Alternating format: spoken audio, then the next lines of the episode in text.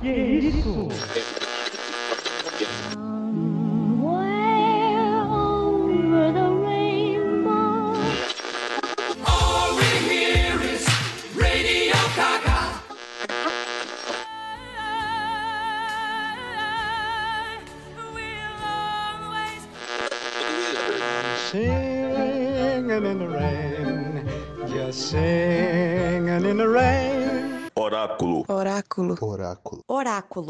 Oráculo.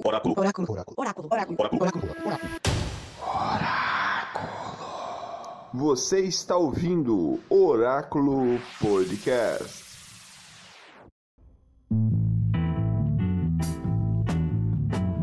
Well, no one told me about her, the way she lied. But it's too late to say you're sorry. How would I know? Why should I care? Please don't bother trying to find her. She's not there. Well, let me tell you about the way she looked, the way she acted, the color of her hair. Her voice was soft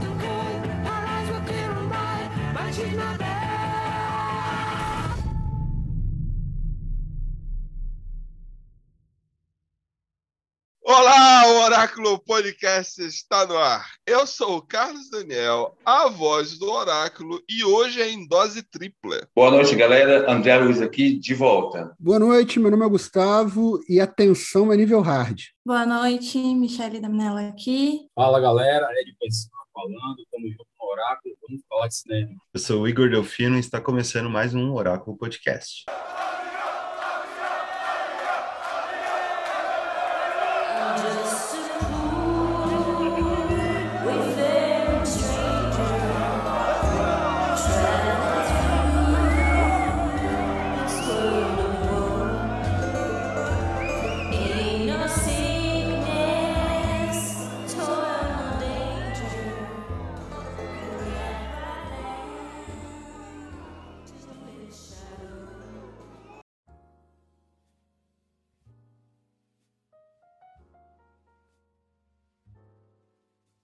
No podcast de hoje vamos falar aí sobre três filmes recentes, né? Três filmes aí que tem em comum entre eles, além do fato de alguns estar participando de nesse período de premiação em alguns festivais, é que existe uma tensão no roteiro, também atuações muito boas e também é, até uma, uma- um- apesar de que são cenários bem diferentes, né? Vamos aqui do western a um terror psicodélico praticamente, né? Meio futurista. Vamos ver o que, que, o que, a gente vai poder abordar nesses três filmes. Como você já viu na, na, na vitrine, vamos falar sobre três filmes, que será o Titane, A Noite Passada em Soro e Ataques dos Cães. O primeiro filme que vamos abordar aqui é um filme chamado... É um filme francês, que estreou aí em 2021, no período de julho de 2021, e chega para o Brasil aí, Titane. Quem viu?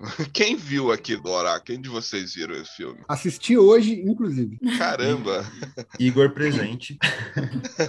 Também. Lógico. Eu também. Cara, então, é, muito bom, muito bom, muito bom. Então vai, vai ser possível a gente ver aí uma, uma certa análise aí dos participantes do Oráculo. Igor, qual é a sinopse do filme, Igor? Então, Titanic conta a história da jovem Alexi, que quando criança sofreu um acidente de carro, por isso bota uma placa de titânio na cabeça. E o filme trata das relações dela pessoais e principalmente com as máquinas. Show de bola, show de bola. Agora sim, sobre o que é o filme? Tem uma pegada de terror, né? É terror mesmo? É, é um horror, é um, é um novo movimento cinematográfico que parece que surgiu na França mesmo e que apresenta as temáticas pesadas de violência explícita, que seria um contraponto com os filmes de terror de Hollywood. Assim, partindo no meu lugar de fala de terror. É, exato. Não, hoje, É, hoje a gente. Eu tava só esperando. Hoje nós temos dois, dois fãs aí de terror aí, né? É, O, o Igor, o Igor, o, o Igor não, o André e o, pro- e o Gustavo aí. Os dois aí vão. Então, mas falando, partindo do, do meu ponto de vista em relação ao cinema de terror, que tem um episódio só sobre isso, né? Eu não acho que Titanic seja um terror. Na minha visão, pelo que eu compreendi assim, assistindo o filme, ele tem elementos de terror. Ele tem elementos de horror até mais do que terror. Mas ele é, assim, profundamente, pelo menos pelo que eu, pela minha compreensão, ele é um filme de drama. Um filme de drama com elementos de horror. Tá certo que todo bom filme de terror é antes um bom filme de drama. Senão você não consegue fazer conexão personagens. Mas o a carga dramática e os temas abordados, que no fundo, assim, pela minha visão, sem dar spoiler e tudo mais, é um tema de relações e relacionamento, relações humanas, especialmente relações afetivas, não no ponto de vista amoroso romântico, mas do ponto de vista de afeição, afeto entre pessoas. Titanic tem uma carga, e aí até a parte mais pesada dele, na minha visão, é uma, é uma carga de drama muito forte nesse sentido. Mas usa pontos e usa elementos de horror, especialmente body horror, bem grande. Mas não chega a ser um filme de terror, do meu ponto de vista. É, eu acho que, rapidinho também, só pra complementar, acho que é bem esse ponto, o terror dele tá na transformação do corpo, é uma coisa que o Cronenberg fazia nos anos 80, e é uma fascinação da diretora, né? Toda a filmografia dela é sobre a transformação do corpo humano. Eu vi Pode- lá que ela é pode filha falar. de médicos, né? Então ela tem uma fascinação com essas transformações do corpo, né? Caramba, não sabia.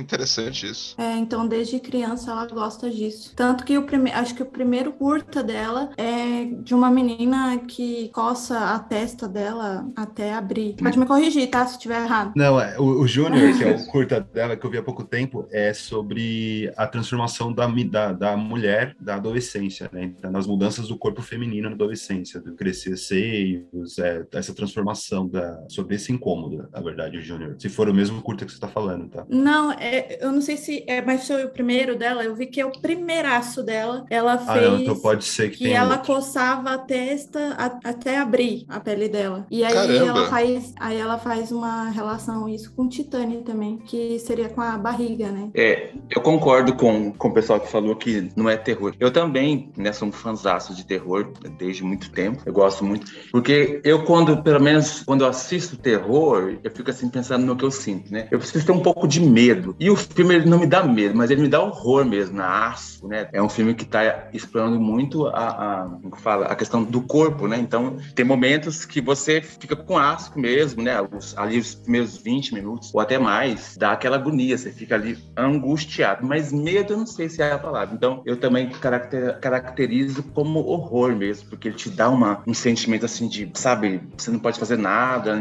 e não é medo, né? Então, Desconforto, né? Baixo, um desconforto grande, né, André? é bem, é bem forte isso, né? Ô, Gustavo, esse filme, ele não tem uma, aquele lance colorido do maligno que você comentou recentemente? Não, é o Sorro que tem isso. O Sorro é colorido. Hum. O Titânio, ele. O Titânio, a fotografia do Titânio eu achei ela mais. Que é a, a Michelle, o Igor. Então o André pode falar isso melhor do que eu. Mas eu achei ela mais assim, seca. Crua, no sentido mesmo, né? É, não é um é, filme é. sombrio, não é um filme obscuro, mas ele não é Concordo. um filme colorido. É. A Isso. capa, Ah, do, a capa do Titânio engana, né? Porque a, A capa do Titânio Ducournau, ela sempre Exato. põe essas capas muito coloridas né? na, na capa dos filmes dela. O grave também é assim. Entendi, entendi. Mas o filme tem esse, esse porque assim, pelo que eu vejo no terror recentemente em Hollywood, Hollywood não, em outros festivais também estão fazendo isso, é de sempre trazer uma, uma camada social, um tema, um ter, ter camadas. Você tem um terror, você tem um incômodo, mas eles têm camadas. Titânio vai ter isso? Ele começa a ter isso do, pro final, né? Assim, que fica bem explícito, porque, na minha opinião, no começo ficou muito, explorou muito a questão da, da- do corpo, tudo, e tipo assim, a- as situações, você sempre ficava, eu sempre fiquei agoniado no começo do filme, e aí, do meio pro fim, aí eu acredito que sim, aí começa essa segunda camada que o Carlos falou, né? Que, que tem acontecido ultimamente realmente nos filmes em Hollywood, né?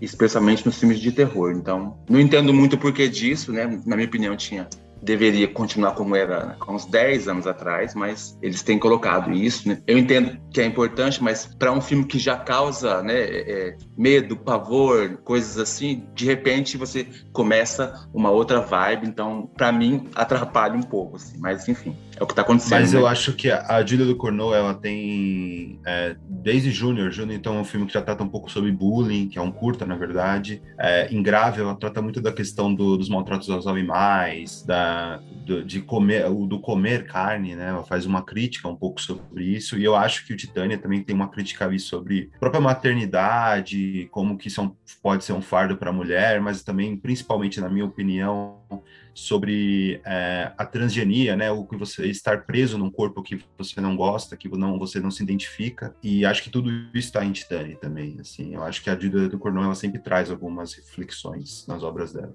Uma, uma última pergunta, é, Michele, Igor, Gustavo,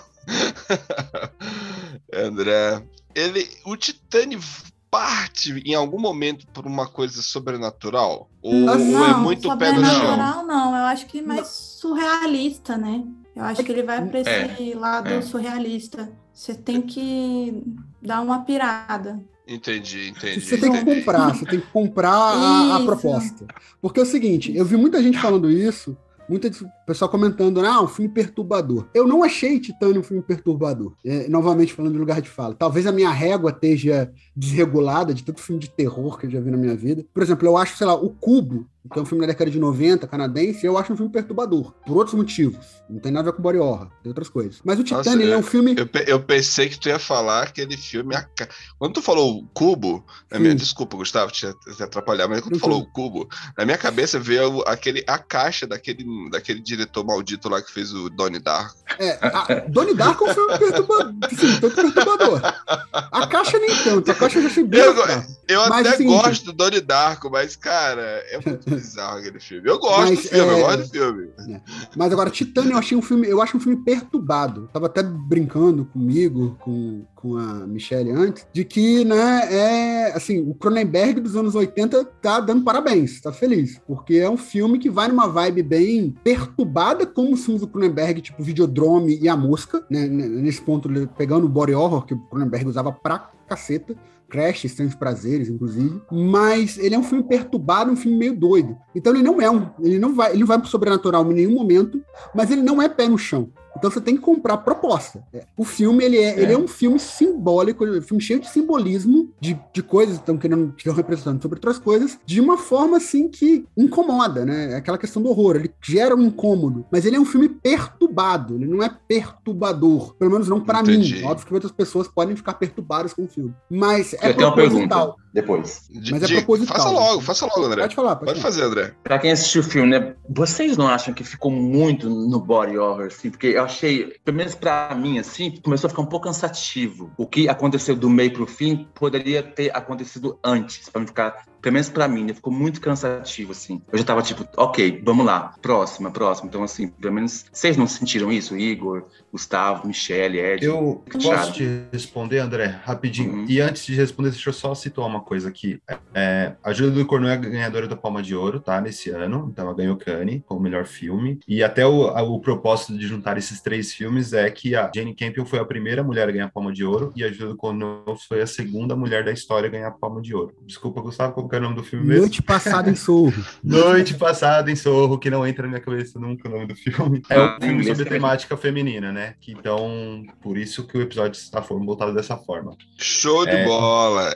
Essa, essa é a conexão entre os três filmes. Sim, mas dito isso, eu, eu, eu, não, eu assim, óbvio que o filme ele tem essa transformação do corpo, ele tá mostrando muito, mas na, pra mim, muito, eu comprei muito essa ideia, já vou falar um pouco da, da ideia que eu comprei do filme, que é, é, essa visão de estar preso num corpo que você não, não quer estar ali. E acho que esse sofrimento dela é fundamental para a crítica que a, que a Julia está tentando fazer sobre a transgenia, né? Sobre você não se pertencer num corpo, sobre você olhar no espelho e não querer estar ali, que eu acho que é o que a personagem está sofrendo a todo momento. Então, para mim, esse, esse body horror em excesso conversa muito com essa tese que eu entendi. Entendi, entendi. É, eu concordo, porque eu acho que tem uma desconstrução e construção de gênero, né? De, é por isso que, mas é feito de forma profunda e lenta no filme, né? Que ela, nem ela parece, nem ela tá entendendo o que tá acontecendo.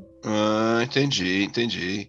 Puxa vida, é muito interessante o filme. E, e, e tá sendo assim, é, nos festivais mundo afora aí, tá, tá, tá, tá, tá sendo bem recebido esse filme? É, o filme ele tá, ele sempre tá, tá em disputa, né? Mas por ser a Palma de Ouro, né? A Palma de Ouro sempre tem um peso, né? Em todos os festivais. Mas assim, de cabeça, os grandes festivais eu não lembro, eles não ganham, ela não ganhou outro, outro festival fora Cannes, não. Ela tem uma grande chance, eu acho, de estar entre os filmes estrangeiros, porque normalmente o Oscar gosta de valorizar os filmes estrangeiros. As Palmas de Ouro como melhor filme estrangeiro. É um filme muito difícil, né? É um filme muito fora do mainstream, né? Então acho que por isso o Titanic não é um filme muito badalado nos festivais. Ô, Michele, nessa tua última fala aí, eu te pergunto o seguinte: esse filme não lembra um pouco a pele que habito? Quando tu falou assim que tem uma desconstrução para iniciar uma construção. A pele Uhum. que habito meio que não tem isso, né? Você vê que o- no final, a- e por isso o título, né? A pele que habito, ou seja, tipo, o Sim, título. sim. A peça, o, Me lembrou o- esse filme mesmo.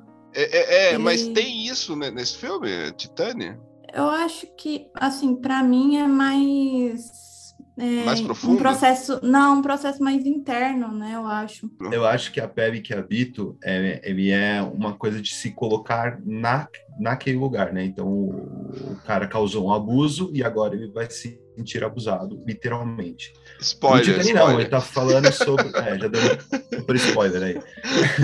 Mas o Titani não, acho que ele não tá querendo falar isso. Ele, é, é ela no corpo dela, sabe? É isso. Ah, É que, tá. Gente, Essa é a diferença. eu tô me segurando muito pra falar, que eu sempre falo muito, né, Carlos? Mas é porque realmente eu tô pensando, não posso falar isso, não posso dar spoiler. Não posso falar, então fica muito difícil pra mim. Não, eu tô me tranquilo. segurando.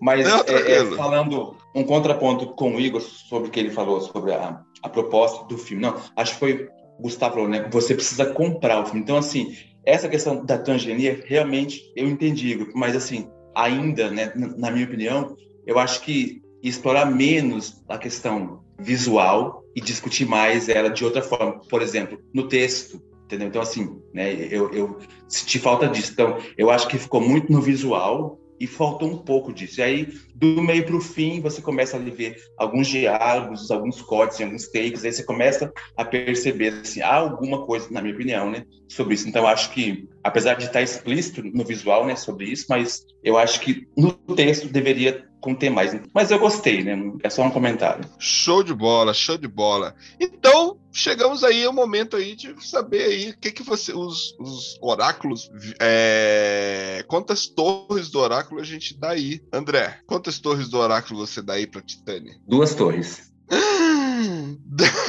Nossa! Seco, seco assim, Cara, sério? Cara, pra- a gente nunca chegou a quatro torres, para dar mais tem que ser muito bom, né? Então, Caraca, mano, seco assim.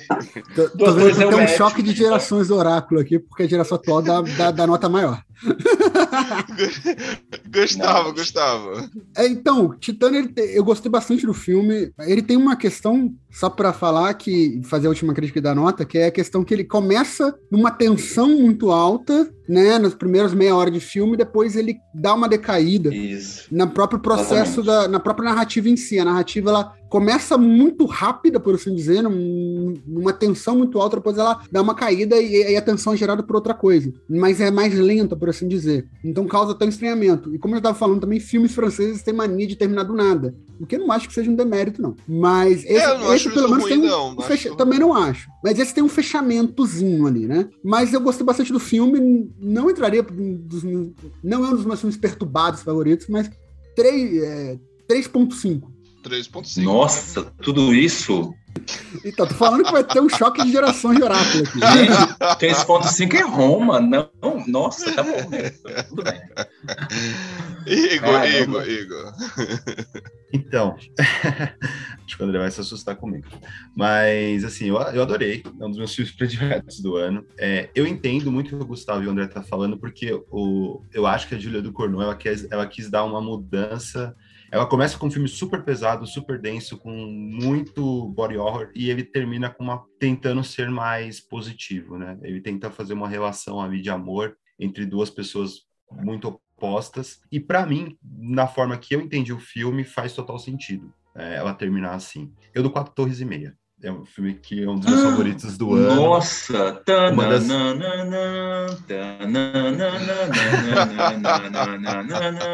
E assim encerra o Oráculo Podcast. viu?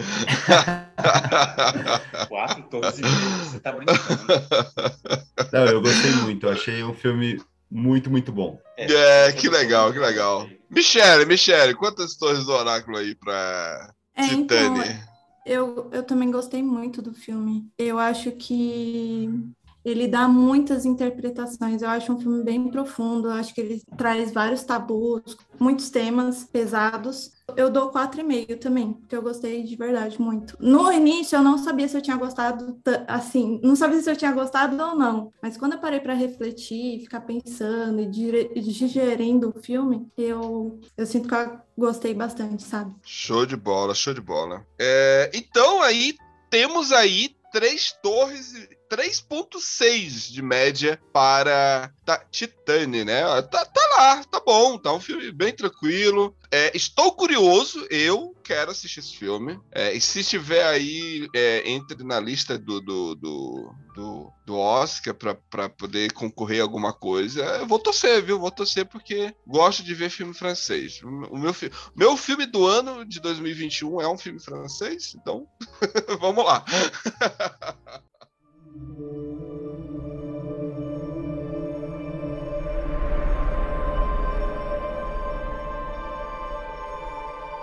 When you're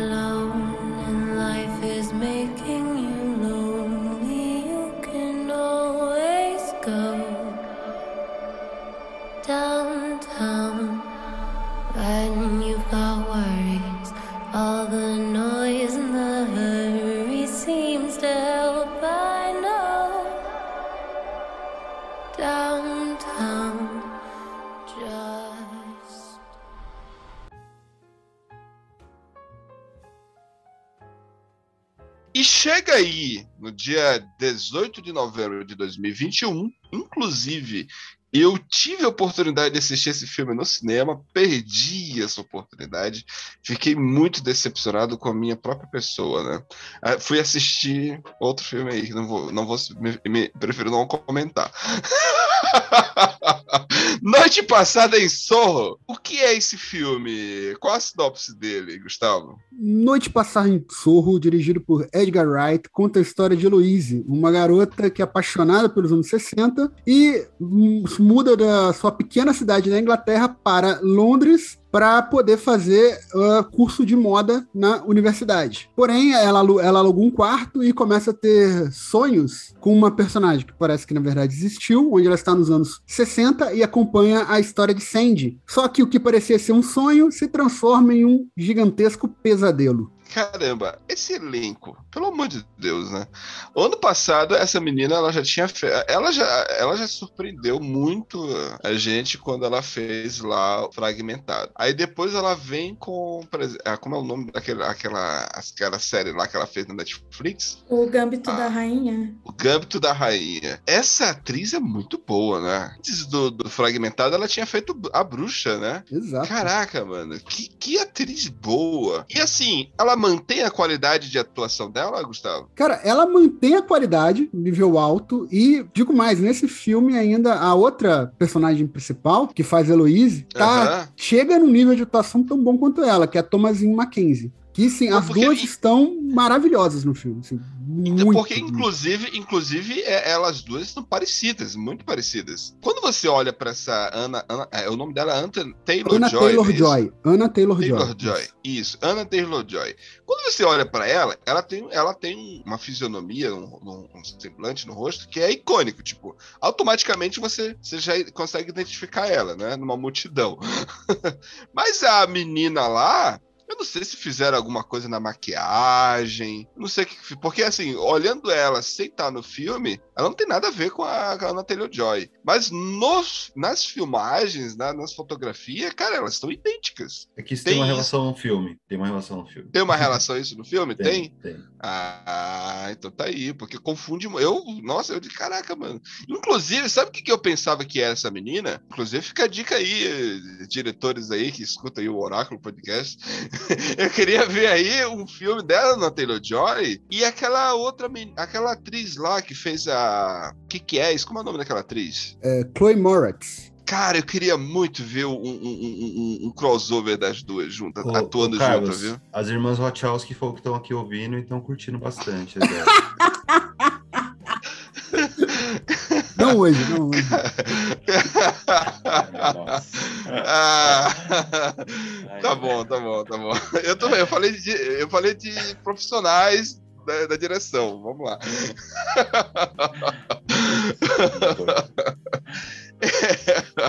Quem assistiu o filme? Além, além do Gustavo? Eu assisti Eu assisti. duas vezes. E eu também. E eu também. O mesmo elenco. então, que então o, mesmo, mundo. o mesmo elenco aqui tá, tá firme, né? Michele, você gostou? Eu gostei. Ele é, foi um filme que me prendeu, mas algumas coisas me incomodaram. Pá, vamos, vamos, vamos, vamos É filme de terror, tem mais que isso. incomodar mesmo. Brincando. Vamos liberar spoiler. Ouvintes, seguinte, olhou aí o tema, né? A partir de agora vai ter spoiler. Não assistiu o filme? Veja o filme, vá lá, assiste, e aí você volta e vê o comentário aqui dos oráculos. Tá Olha, bom, eu então? gostei muito desse filme, muito mesmo. Eu realmente não estava com muita expectativa, não. Eu não tinha visto nenhum spoiler antes, tá? Porque eu não gosto de spoiler, né? Aqui eu tô falando se pode porque a gente vai divulgar. Mas é para divulgar, né? Mas eu gostei muito, achei muito bem, assim, a, questão sonora do filme é incrível, o trabalho de câmeras 180 graus, incrível, incrível, achei fantástico, né? Eu gosto muito desses filmes que transitam entre os dias atuais e outros tempos. Então, né, ficou nisso.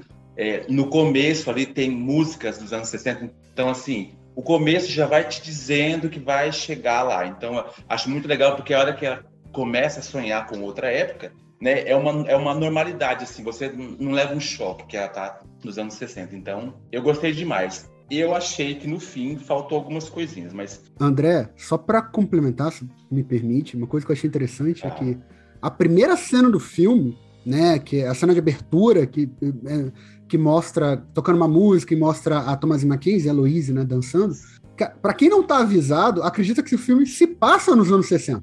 Sim, é muito Depois legal, que você percebe que legal. não, ela não está nos anos 60. Então, né, essa conexão com a música que ele faz, mas isso é muito bem feito de fato. assim. Caramba, como é que eu perdi de assistir esse filme no cinema? Não me perdoo disso. É, os efeitos sonoros são. Caraca, mano, eu tô tão arrependido de não ter assistido esse filme no cinema. Eu deixei de assistir esse filme pra assistir Matrix, cara. Sem Matrix agora, por favor. Sem Matrix Eu agora. acho que eu acho que em questão visual deve ser. é, eu queria ter visto no cinema também. Questão visual e sonoro também. Eu que Nossa, mano, muito acho que bom. o Tem som desse filme legal.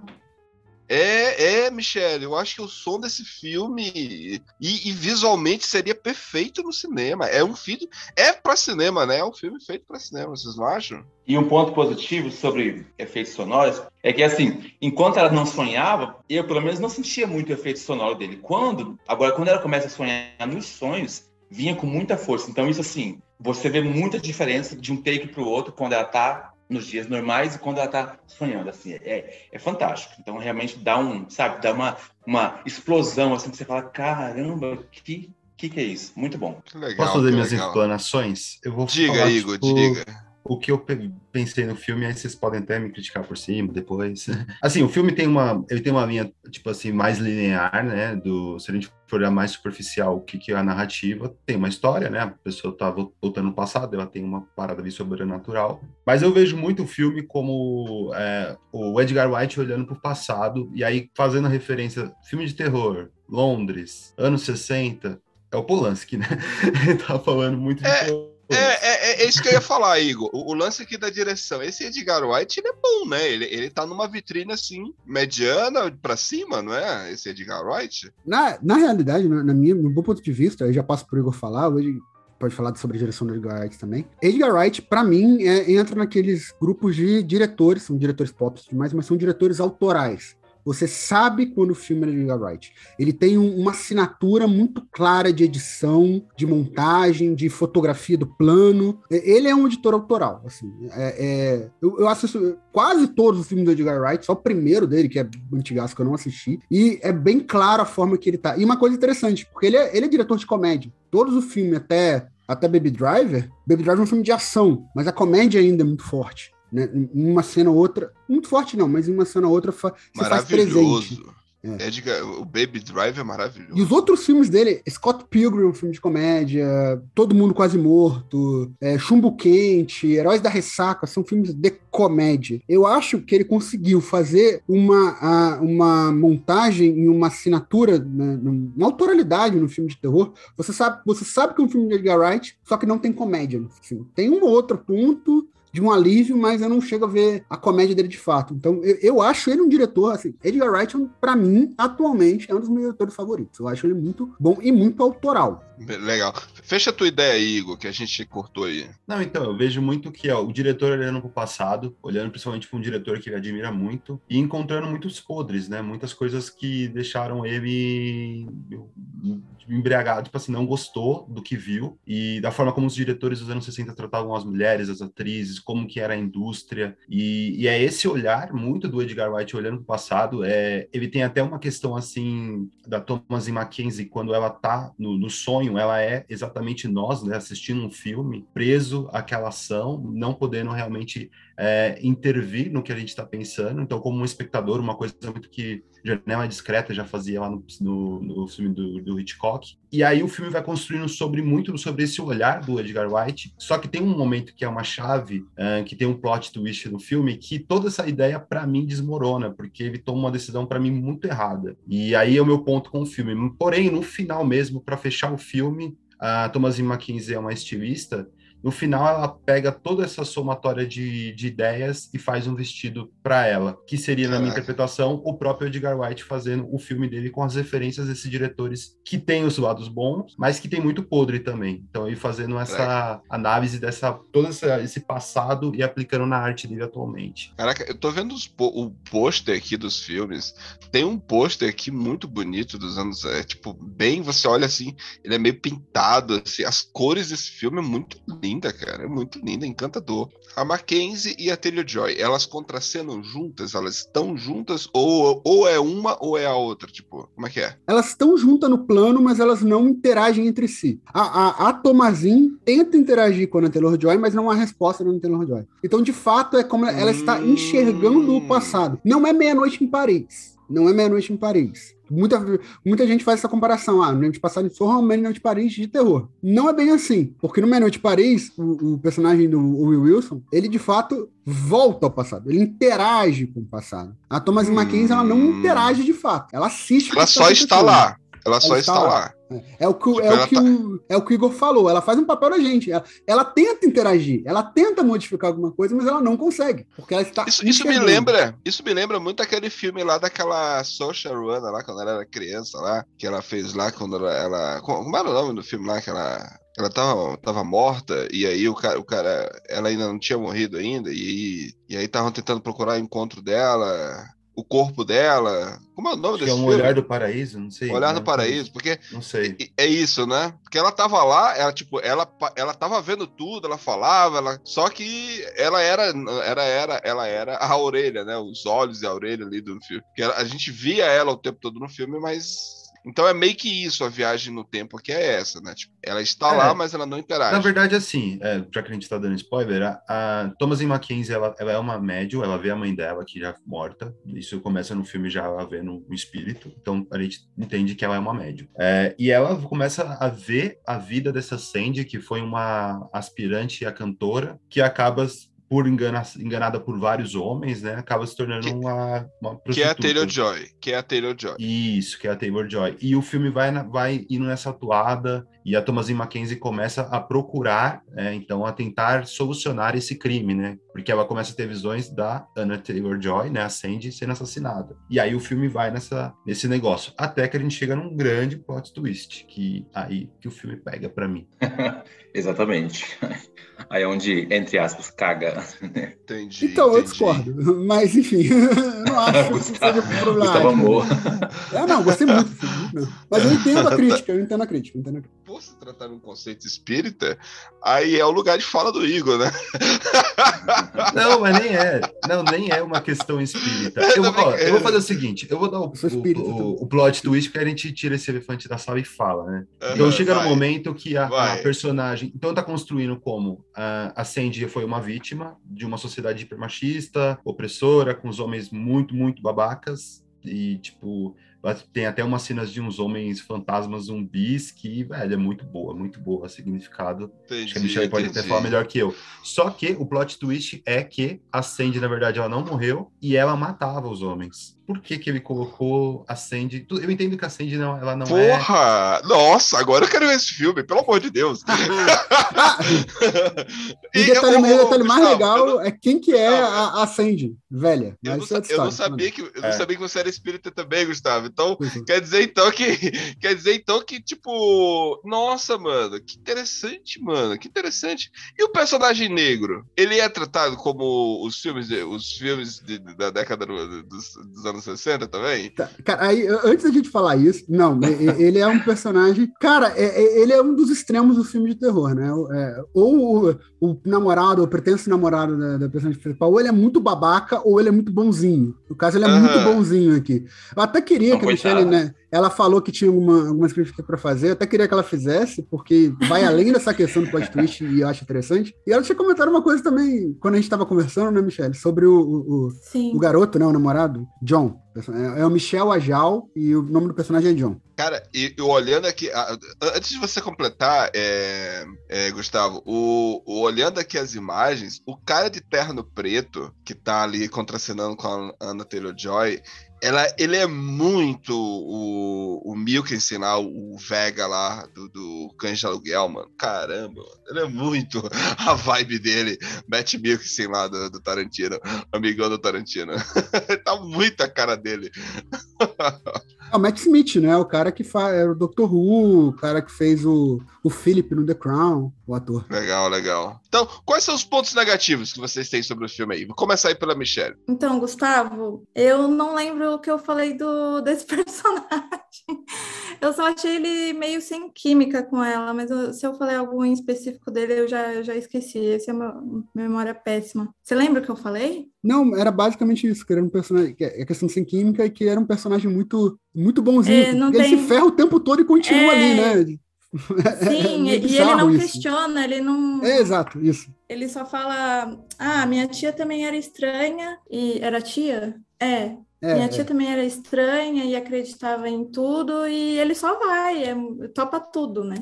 Ele não tinha texto, gente. O personagem não tinha texto, o personagem dele.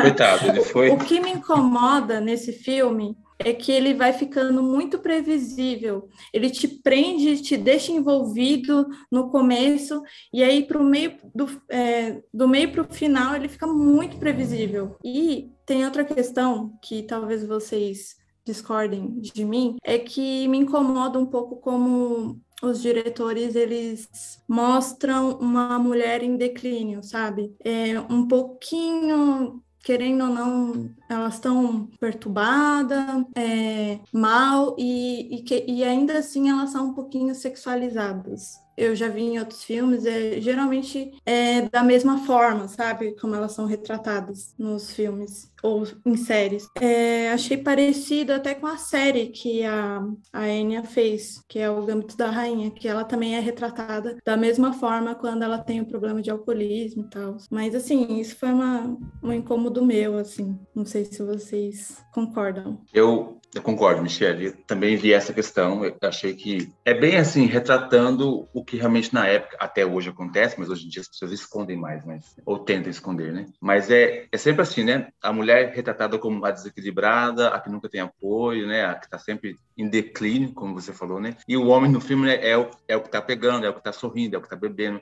é o que paga a conta, né? É o que tá à frente. Então, realmente, acho que essa essa questão aí acho que ficou bem clara, né? Até pela época, né? E o meu declínio realmente também com o filme é isso, que eu, não que eu adivinhei que seria a senhora, a dona do quarto, mas assim, tava muito previsível que ia, sabe, que não ia ficar assim, né? Os elementos que eu acho que atrapalhou. Aquele cara que era o policial, que eu não lembro o nome dele, eu acho que atrapalhou tudo. Ele só Lindsay. foi um, sei lá, Lindsay. Um elemento lá que ficou meio assim, a gente, a gente pelo menos eu sabia que ele não era o, o assassino. Não sei vocês se já sacaram logo de cara, mas eu já sabia Uhum. que não era ele. Não sabia que era o policial, mas também não sabia, eu sabia que não era ele. Até pelas feições dele, as respostas curtas dele, né? E também ela trabalhar naquele bar com aquela senhora também foi um elemento que eu não, não fiz nenhuma ponte com nada, assim, entendeu? Então, né, não consegui. O final que realmente eu achei que poderia, aquele fogo lá para mim foi desnecessário, eu achei que não precisava do fogo, acho que poderia ter colocado outra coisa, né? A, a última frase da senhora morrendo, sentado na cama, então assim, para mim foi muito assim, desconectou com a ideia dela de mediunidade, sabe assim, resolvendo a situação. Então, E André, descolou desculpa, né, aí no na final. cena final tem, acho que talvez a, a frase mais problemática do filme, que é quando os fantasmas dos homens pedem ajuda para ela, né? Que aí eu acho que é um problema grave no- no- na, na, na ideia que o diretor tá passando. Eu até conversei isso com o Gu, ele discorda um pouco de mim, mas que aí que eu achei um problema de talvez um diretor homem tentando dar uma visão feminista sobre um filme e acho que a Vivi deu uma escorregadinha. Não sei, não é meu lugar de fala também, mas É, e eu, Entendi. eu também. Outra crítica, Gustavo. Gustavo hoje vai ficar bravo. Tô brincando. É, a gente tá É provocando Todo mundo apanhar de vara de marmelo. É só a nossa, é só a nossa opinião, só isso. Uhum. Mas assim, eu senti que depois que ela começa a tentar explicar, parece que o diretor falou assim, ok, não vamos mais colocar texto nenhum, vamos só mostrar as cenas, ela correndo, ela caindo, ela tentando esfaquear aquela colega dela lá, sabe? O menino lá que não tinha texto, o John também correndo com ela assim, sabe? Assim, parecia que o diretor falou assim, ok, vamos correr e terminar o filme apenas com cenas. Acho que faltou um pouco desse, dessa conexão, assim. Ela não conseguia falar, mas por quê? Era só parar ali e falar com ele, falar com a, a professora dela, ou com a dona do bar, sei lá, com alguém assim. Em nenhum momento eu vi isso. Eu vi assim, ela correndo, caindo, correndo, caindo. Então, assim, pra mim, aí, desse, desse finalzinho, começou a ficar muito, tipo, muito ruim, assim. Aí não terminou como eu achei que deveria terminar, entendeu? E como o Igor falou, a fala do final, né, ela realmente é, é o machismo, né? Então, assim, é bem machista a frase e, tipo, coloca a mulher... Se, se bem que também, durante o filme, realmente foi exposto isso, né? O desequilíbrio, né? A, a- a falta de apoio, enfim. Então, acho que não- essa parte não tem surpresa, mas a falta de texto, eu, eu acho que deveria ter sido mais... Entendi. entendeu? Mas assim, ó, visualmente o filme, que sim, né, Gustavo? Me Não, lem- é lembra lindo, Maligno, sim. né? Lembra Maligno, né? Também tem a pegada lá do diretor lá do. Como é o nome do diretor lá, do italiano lá? Que você- Dário Argento. Isso.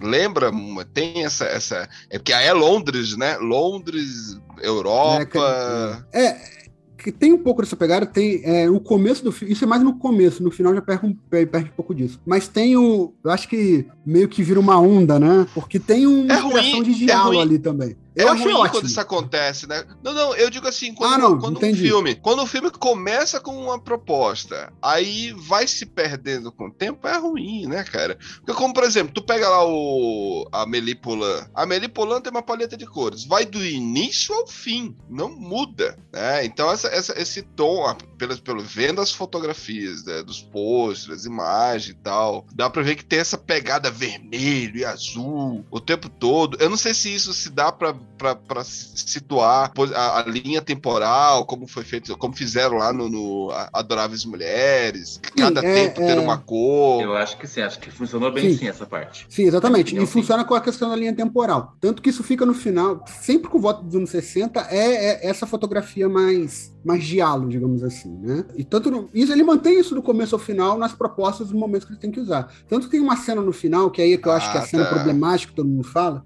que muita gente aí, já que a gente já tirou o elefante da sala, agora é, meu, é momento de fazer defesa também. Brincadeira. Mas Vai lá, é, é, que a galera fala, ah, não, não gostei do final dele de, de botar, que vai, tran- quase transforma a, a Sandy em uma vilã. Eu discordo. Eu acho que uma coisa que tem uma, tem uma discussão no filme é que nem todo vilão é vilão, nem todo vítima é vítima. Ela, de fato, ela, ela virou uma serial killer. Não é virou uma serial killer. Ela matava os homens de forma de autodefesa. Foi assim que ela matou o Jack, que é o que é o Matt Smith, e os outros homens. Só que aí tem aquela frase, são homens fantasmas pedindo ajuda. Mas aí que tá, eu entendo, só pra finalizar, rapidinho, Carlos, eu entendo essa crítica, Desculpa, Igor, desculpa. só que eu acho essencial aí a resposta da, da, da, da Ellie, né, da Heloise, que é, não, eles não são vítimas. E ela sabe disso. É isso, é isso. Eles não são coitados, é isso. Eles não são Exatamente. vítimas. Em momento. E aí que eu acho, eu não, eu não acho que o, que, que o filme tenha transformado eles em vítima e tenha transformado a Sandy em vilã. A, a Sandy fez tudo por autodefesa. Então né, tem essa questão. Por isso que eu não acho o final tão problemático assim, mas eu entendo a crítica de quem acha. Porque, e Não realmente, é aquela coisa, é um diretor homem. Tem, tem isso, tem isso. E não tem aquela, aquele, aquela, aquela grande máxima que. é Uma frase. Eu não sei quem foi, quem cunhou essa frase, quem falou isso. Mas eu lembro que eu- eu- na época, até um tempo atrás, eu discordava. Depois, eu, com o tempo, fui analisando e hoje em dia eu compreendo essa frase, que é que a gente não deve confundir a reação do oprimido com a agressão do opressor. Então, é é isso, né? Tipo, imagina o mundo em que ela tava, 1960. Uhum. É, ela sendo at- atacada de todos os lados. É, o que, que ela pode fazer? É, é tipo, é tipo o Capitão Nascimento lá. O que, que ela vai chamar? A polícia? Uma coisa que eu fiquei pensando, ela ficou matando todo mundo e ninguém pegou ela. E, É, e é um eles crítico. frequentavam e eles frequentavam o mesmo bar. Ninguém comentou com ninguém. É, não, sabe? então, ninguém é, é. viu nada. Ninguém deu falta de um monte de Entendi. homem. É. Ninguém sentiu falta, né? Então, Ninguém eles não viu são nada. colocados como mortos, né? Tanto que quando ela tá pesquisando para ver se encontra sobre a morte da Sandy, ela encontra várias reportagens sobre homens desaparecidos. É Isso. óbvio que é uma forçação de de barro, eu concordo com vocês. Isso aí eu acho que é Ah, É tá. Mas Concordo, assim, eu, Caramba, eu, caramba, eu então realmente não vejo ela como uma vilã. Ela, eu não acho ela uma vilã. Eu acho que é, Caramba, ela foi mais vítima do que vilã, assim, né? Gente, então esse Mas- filme é muito bom, porque você tem a, a, a, Mackenzie, a Mackenzie tá lá no filme, ela tá interagindo, ela, ela, ela não tá interagindo fisicamente, ela não pode tocar nas coisas, ela não pode, ela tá vendo. E então ela tá em espírito ali. E os outros tem homens que também estão lá em espírito, só que não, nós não conseguimos saber isso no começo do filme, é isso? Não, aí você vai ter que ver, porque os espíritos aparecem depois e aparecem não no sonho, aparecem para ela no momento atual, que aí tem essa questão da dela. Ah, caraca, mas E aí que ela é começa a bom. surtar de fato, aí que o pesadelo é vai muito piorando. bom! Caramba, esse filme é muito. Nossa, mano! E, cara, você tem que assistir pra mim, que pra mim o que vai marcar esse filme, não sei se Igor, André e Michelle concordam, mas a cena de dança. A cena da dança, Porra! onde o Matt Smith tá dançando com a Nutella Joy e fica revezando com a Thomasin Mackenzie, aquela cena é uma direção primorosa. Nossa, gente! que é- é visualmente falo. é um filme muito bonito. Caramba, eu, eu, eu, eu, tô, eu tô muito empolgado pra assistir esse filme agora. Puta que pariu!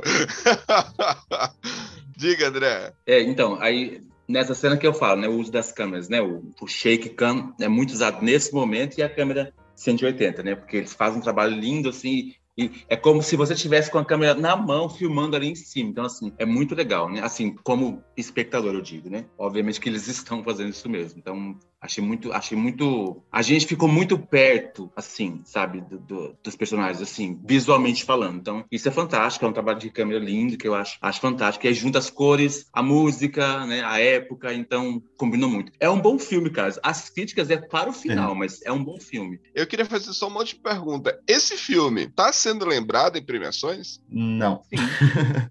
eu acho que são poucas, né? É, Ele ganhou design de produção em Veneza, mas É, eu acho que foi mas a sério? única mais, mais assim, maior, né, de mais peso, foi o design de produção em Veneza que ganhou. É, eu Mas acho assim que é tá um sendo muito filme que talvez uma, alguma premiação de atuação, apesar do Globo de Ouro não ganhou nada também, acho que não foi nem indicado. Então eu acho difícil nas, nas grandes premiações ele Eu acho que merecia indicação para fotografia, coisa assim. mas também acho Maquiagem. que não vai levar. Mas, não. mas- mas- mas o problema é que maquiagem também tá difícil de tirarem Casagutti lá, né, cara? É difícil tirarem.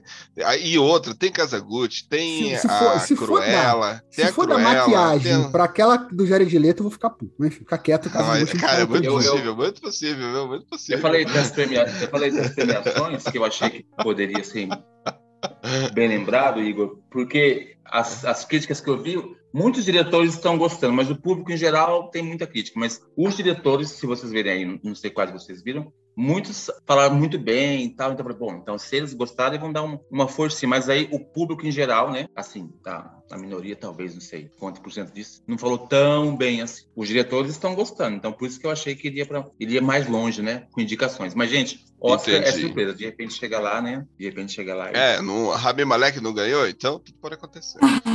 Que crime, que crime. Verdade. Né? Não, o, Então, o, o, o, o, Gente. o Esquadrão, Esquadrão Suicida não ganhou Oscar, então fazer o quê, né? pra fechar isso e voltar pro Igor pra ele dar nota. Mas, mas ganhou, O primeiro ganhou. episódio ter sido indicado e Rocketman não ter sido indicado pra nada, pra mim já mostra um grande crime. Absurdo. Passa, passa. Pra não ficar É um puto aqui agora, passa pro Igor fazer a crítica dele e Então vamos lá, vamos fechar aqui. Quantas torres do oráculo a gente fecha aqui para noite passada em Sorro, Igor? Já dá teu posicionamento final e a tua nota. Não, é o que eu falei, eu acho a primeira hora muito importante, muito boa do filme. Eu acho que esse filme pega muitas referências, principalmente ao repulso ao sexo. Tem momentos da Thomasin Mackenzie literalmente tendo repulsa a qualquer ato sexual. Só que eu acho que, tipo, a primeira hora eu daria duas torres de duas torres e meia, assim, é, eu daria, tipo, quase nota máxima. Só que a segunda hora eu acho bem problemática, eu acho bem ruim como um filme de terror. Eu vou dar duas, dois e meio no total. Gustavo, Gustavo. Porra, aí, aí- aí tu quebra minha perna. Brincadeira. Cara, pra mim, tá, isso pode surpreender. Acho que não, porque eu já falei bastante, mas pra mim foi um dos melhores filmes do ano, tá? Disputa ali com Candyman, eh, mas eu ainda acho Candyman superior por outros motivos que a gente já discutiu naquele episódio. Quem não ouviu ainda, a, a, ouça o episódio do Candyman e do, do Maligno. Cara, mas pra mim esse filme é 4.3. 4.3. Caramba, eu pensei que, pensei que ia ter. Caramba. Pensei que ia ser mais, eu pensei que ia ser mais, porque O que eu, eu, eu tô empolgado pra assistir esse filme devido à forma como você me passou ele aí, viu? É, André, Beleza, gente, acho- gostei muito, né? O, o trânsito visual dele é perfeito, né? A questão sonora também, né? Das mudanças, muito bom, o trabalho de câmeras. Gostei muito das atrizes, realmente, fizeram um trabalho excelente.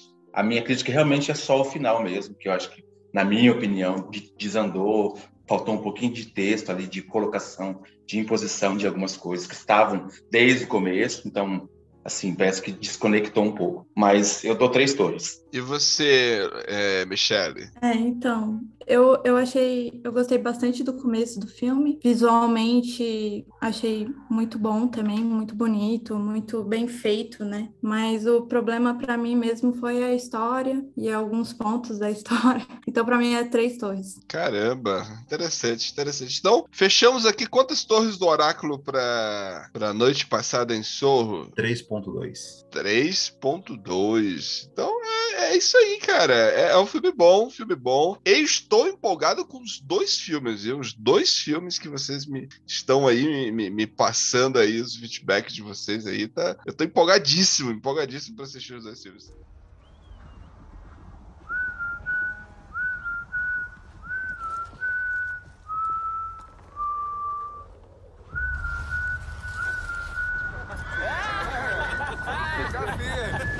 Que tipo de homem eu seria se não ajudasse a minha mãe?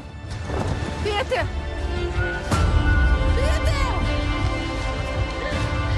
Se eu não a salvasse?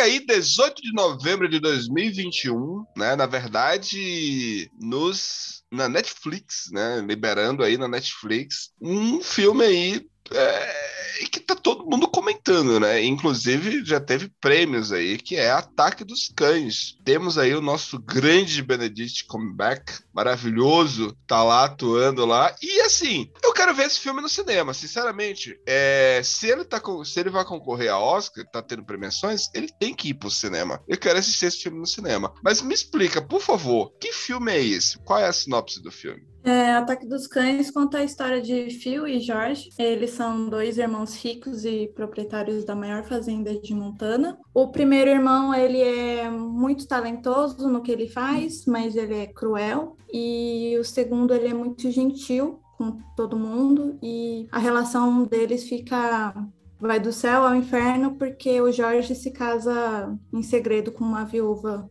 que trabalhava no local, num, num bar, né, no caso, que eles iam. Aham. E aí o Phil, ele faz de tudo para atrapalhar essa relação deles. Basicamente Entendi. Entendi. Quem, quem, é, que- quem é a direção desse filme, Igor? Você já mencionou ainda há pouco, mas quem, é- quem é que tá no trabalho de direção do filme? É uma das minhas favoritas, é Jane Campion. Jane Campion é a, diretora também que eu falei, ela ganhou o primeiro, primeira palma de ouro em Cannes. Ela tem, ela, com o filme Piano, de 93. Ela tem uma filmografia... Peraí, peraí, peraí, peraí. Ela, ela é a diretora do piano? Ela é a diretora do Piano. Ô, peraí, aí vamos lá, né? Diga, vai, continua. Mas aí estamos falando, filmes, né? estamos falando de, de, de gente grande aí, né? É, eu vi o, o último filme dela, que é O Brilho de uma Paixão, que eu achei um filme muito bom também. É, o Piano é um filme magnífico, é o meu favorito dela. E, e Ataque de Cães, do Cães, do- dos Cães é um filme que continua nessa pegada do piano, né? Ela trazendo o melhor do cinema dela, novamente. Entendi, entendi. E o elenco? O elenco, Gustavo, Michele, esse elenco é, tá bom, os atores? Cara, fenomenal. Assim, pra mim é, é um principal, é o principal cartão de visita, assim, cartão de, de atuação do Benedict Cumberbatch, porque, seguinte, Benedict Cumberbatch, ele é- eu sempre achei ele um bom ator, mas ele é acostumado a fazer personagens sempre carismáticos. Você gosta dos personagens do Benedict Cumberbatch, porque são Não, personagens Calma, calma aí, calma aí. Você, você assistiu lá o, o, o jogo da imitação? assistir. E eu acho que ele faz muito bem. Você sente uma empatia mesmo ele sendo daquela forma um tanto mais quase um Sheldon, né? Apático, É, ele é eu ia falar apático. isso, é quase o Sheldon. Mas, Ele é mas mesmo assim, há, Mas é- há uma Mas é simpatia pelo, carismático, gente. é pelo carisma, exatamente, pelo carisma do Cumberbatch. Só que nesse filme, o personagem dele é odioso. Do começo ao fim. Assim, não tem como você ter simpatia pelo bicho, porque o bicho é muito escroto. Há Ele tá fazendo muito bem. Eu discordo, eu discordo, Eu acho ele eu muito discordo. Olha o Wesley lá pulando já. ó. relaxa, relaxa. E o resto tá muito bem. A, Chris, a Kirsten Dustin, ela faz uma. Exatamente o que o personagem dela pede. E ela faz extremamente bem. E tá todo muito, muito bem. O garoto que faz o filho dela, ele- ela tem um filho, né? Que é adolescente, é o Peter. O ator é o Code Smith McPhee. Tá também, assim, com uma atuação. Tá todo mundo muito bem, assim. A direção da, da- das atuações são muito boas e os atores entregam tudo aquilo que é necessário. Até mesmo con- o, o Jesse Plemons, que aparece É. muito pouco, mas é porque a história pede isso e ele tá bem nisso também. Não, eu ia falar isso, que o Jess Plemons tá muito bem. É um dos meus atores favoritos da atualidade e ele tá novamente muito bem de novo. E eu ia comentar dele que geralmente ele, fa... ele que faz os personagens odioso, né? O Jesse. exatamente, exatamente. Ele que faz os vilões, geralmente, Cara, nos esse últimos, cara pelo é menos nos últimos muito trabalhos. bom. Muito bom. Todo mundo é muito bom nesse filme, né? Tem uma cena. Pode dar spoiler, né? Nesse? Pode, pode. Esse, esse filme tem a, a, a cena do Oscar, a cena do gol, que não tem.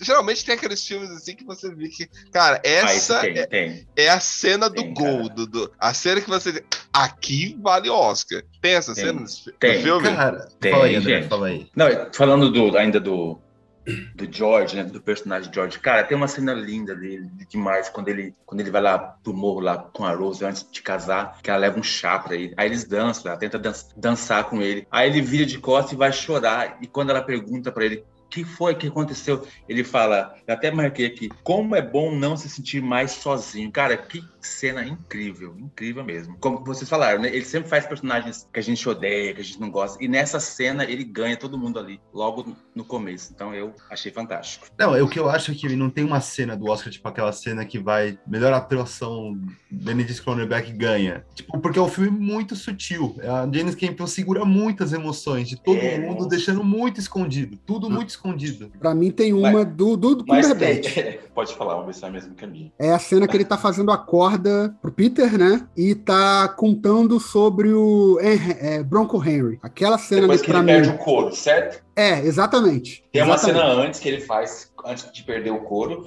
e tem a cena depois que ele perde o couro e fica super irritado.